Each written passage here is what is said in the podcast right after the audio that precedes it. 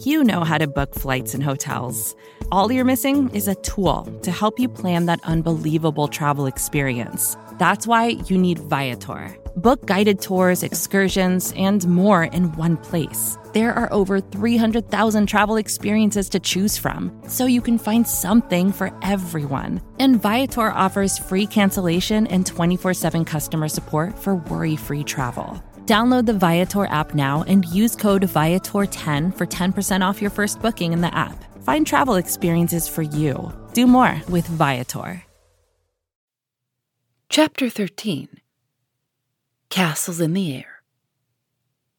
Laurie lay luxuriously swinging to and fro in his hammock one warm September afternoon, wondering what his neighbors were about, but too lazy to go and find out. He was in one of his moods, for the day had been both unprofitable and unsatisfactory, and he was wishing he could live it over again.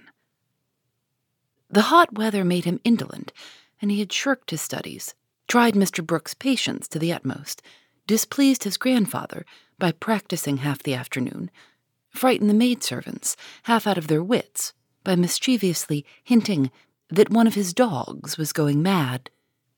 And, after high words with the stableman about some fancied neglect of his horse, he had flung himself into his hammock to fume over the stupidity of the world in general, till the peace of the lovely day quieted him in spite of himself.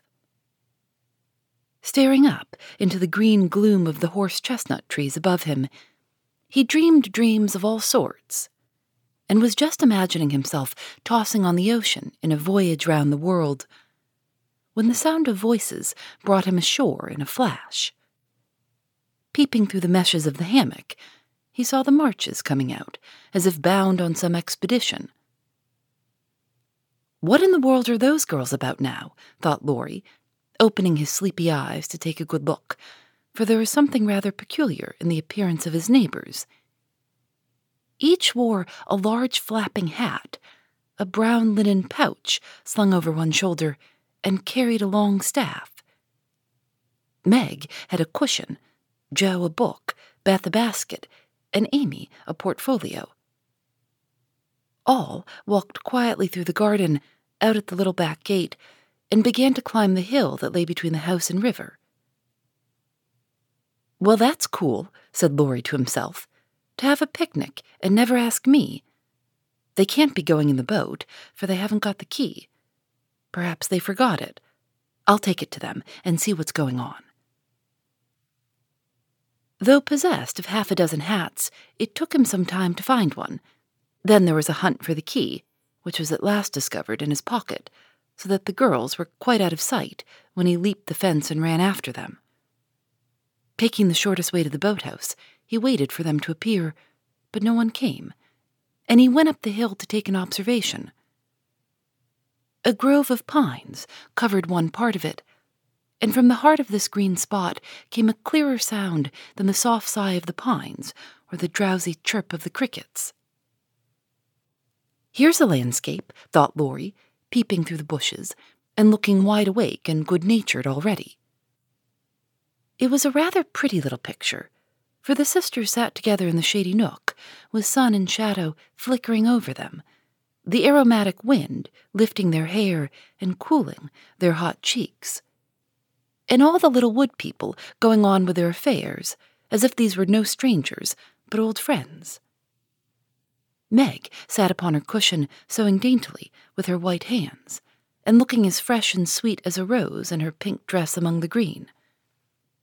Beth was sorting the cones that lay thick under the hemlock near by, for she made pretty things with them. Amy was sketching a group of ferns, and Jo was knitting as she read aloud. A shadow passed over the boy's face as he watched them, feeling that he ought to go away because uninvited, yet lingering because home seemed very lonely, and this quiet party in the woods most attractive to his restless spirit. He stood so still that a squirrel, busy with its harvesting, ran down a pine close beside him, saw him suddenly, and skipped back, scolding so shrilly that Beth looked up, espied the wistful face behind the birches, and beckoned with a reassuring smile. May I come in, please, or shall I be a bother? he asked, advancing slowly. Meg lifted her eyebrows, but Jo scowled at her defiantly and said at once, Of course you may. We should have asked you before, only we thought you wouldn't care for such a girl's game as this. I always like your games, but if Meg doesn't want me, I'll go away. I've no objection if you do something. It's against the rules to be idle here, replied Meg gravely but graciously. Much obliged. I'll do anything if you'll let me stop a bit, for it's dull as the desert of Sahara down there. Shall I sew, read, cone, draw, or do all at once? Bring on your bears, I'm ready. And Laurie sat down with a submissive expression, delightful to behold. Finish this story while I set my heel, said Jo, handing him the book. Yes, ma'am, was the meek answer as he began, doing his best to prove his gratitude for the favor of admission into the Busy Bee Society. The story was not a long one, and when it was finished, he ventured to ask a few questions as a reward of merit. Please, ma'am, could I inquire if this highly instructive and charming institution is a new one? Would you tell him? asked Meg of her sisters.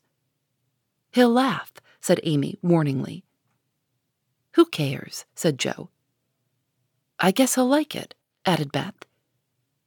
Of course I shall. I give you my word I won't laugh. Tell away, Jo, and don't be afraid. The idea of being afraid of you?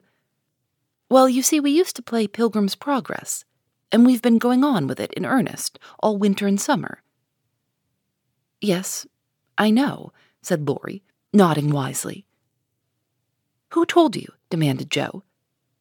Spirits. No, I did. I wanted to amuse him one night when you were all away, and he was rather dismal he did like it, so don't scold, Jo, said Beth meekly. You can't keep a secret. Never mind, it saves trouble now. Go on, please, said Laurie, as Jo became absorbed in her work, looking a trifle displeased. Oh, didn't she tell you about this new plan of ours? Well, we have tried not to waste our holiday, but each has had a task and worked at it with a will. The vacation is nearly over, the stints are all done, and we are ever so glad that we didn't dawdle. Yes, I should think so, and Laurie thought regretfully of his own idle days. Mother likes to have us out of doors as much as possible, so we bring our work here and have nice times. For the fun of it, we bring our things in these bags, wear the old hats, use poles to climb the hill, and play pilgrims as we used to do years ago. We call this hill the Delectable Mountain, for we can look far away and see the country where we hope to live sometime. Jo pointed, and Laurie sat up to examine.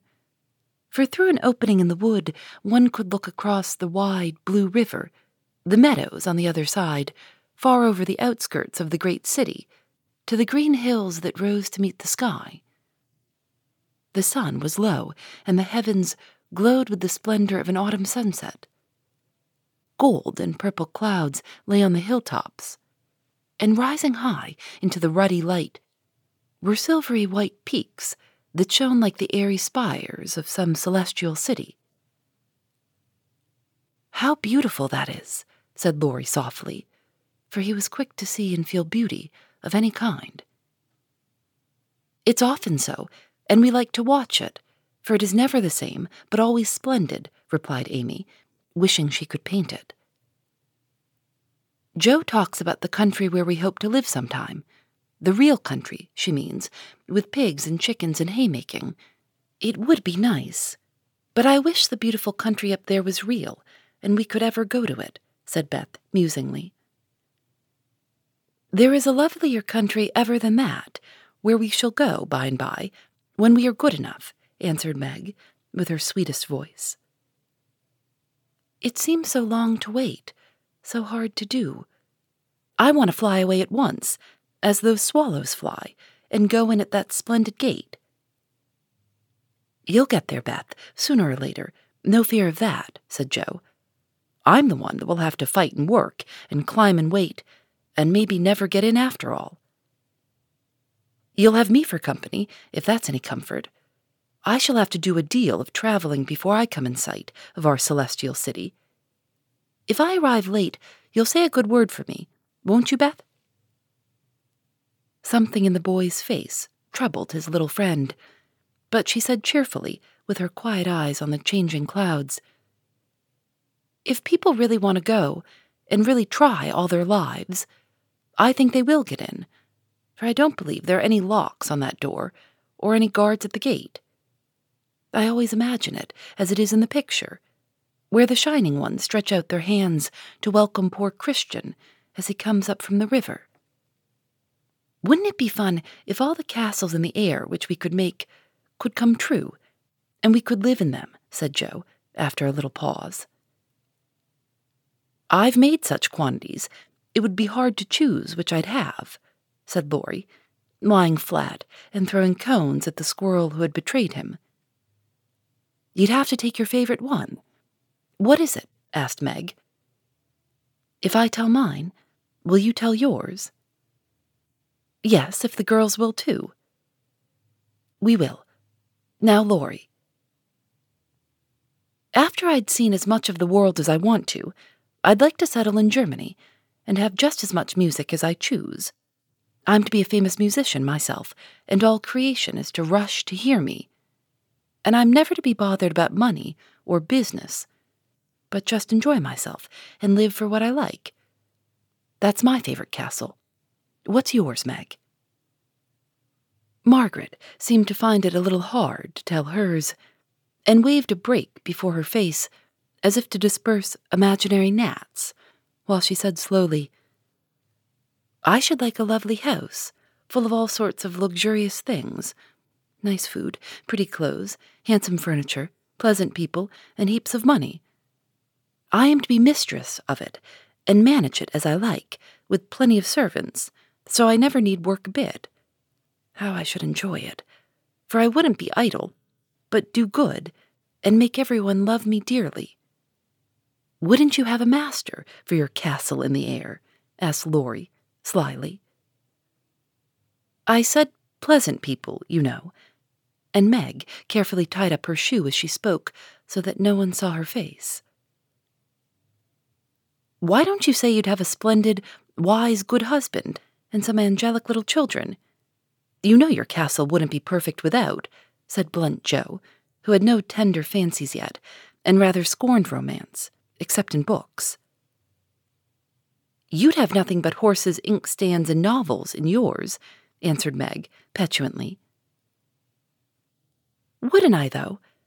I'd have a stable full of Arabian steeds, rooms piled high with books, and I'd write out of a magic inkstand so that my works should be as famous as Laurie's music.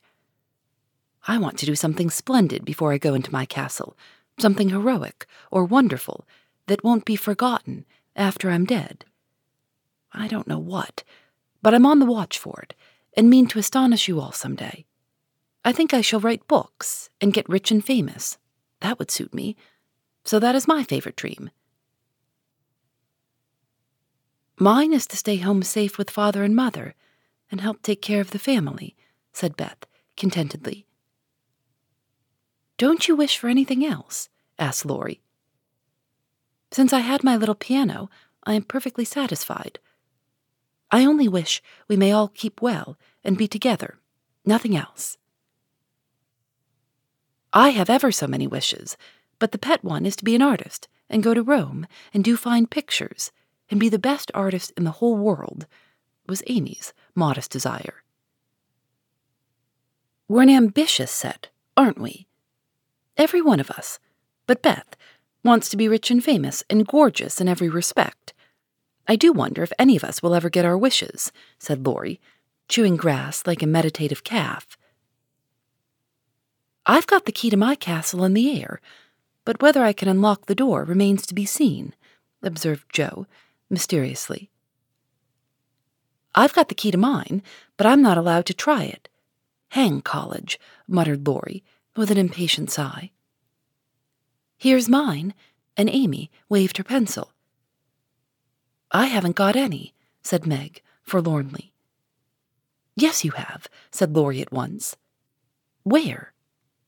In your face. Nonsense. That's of no use. Wait and see if it doesn't bring you something worth having, replied the boy, laughing at the thought of a charming little secret which he fancied he knew.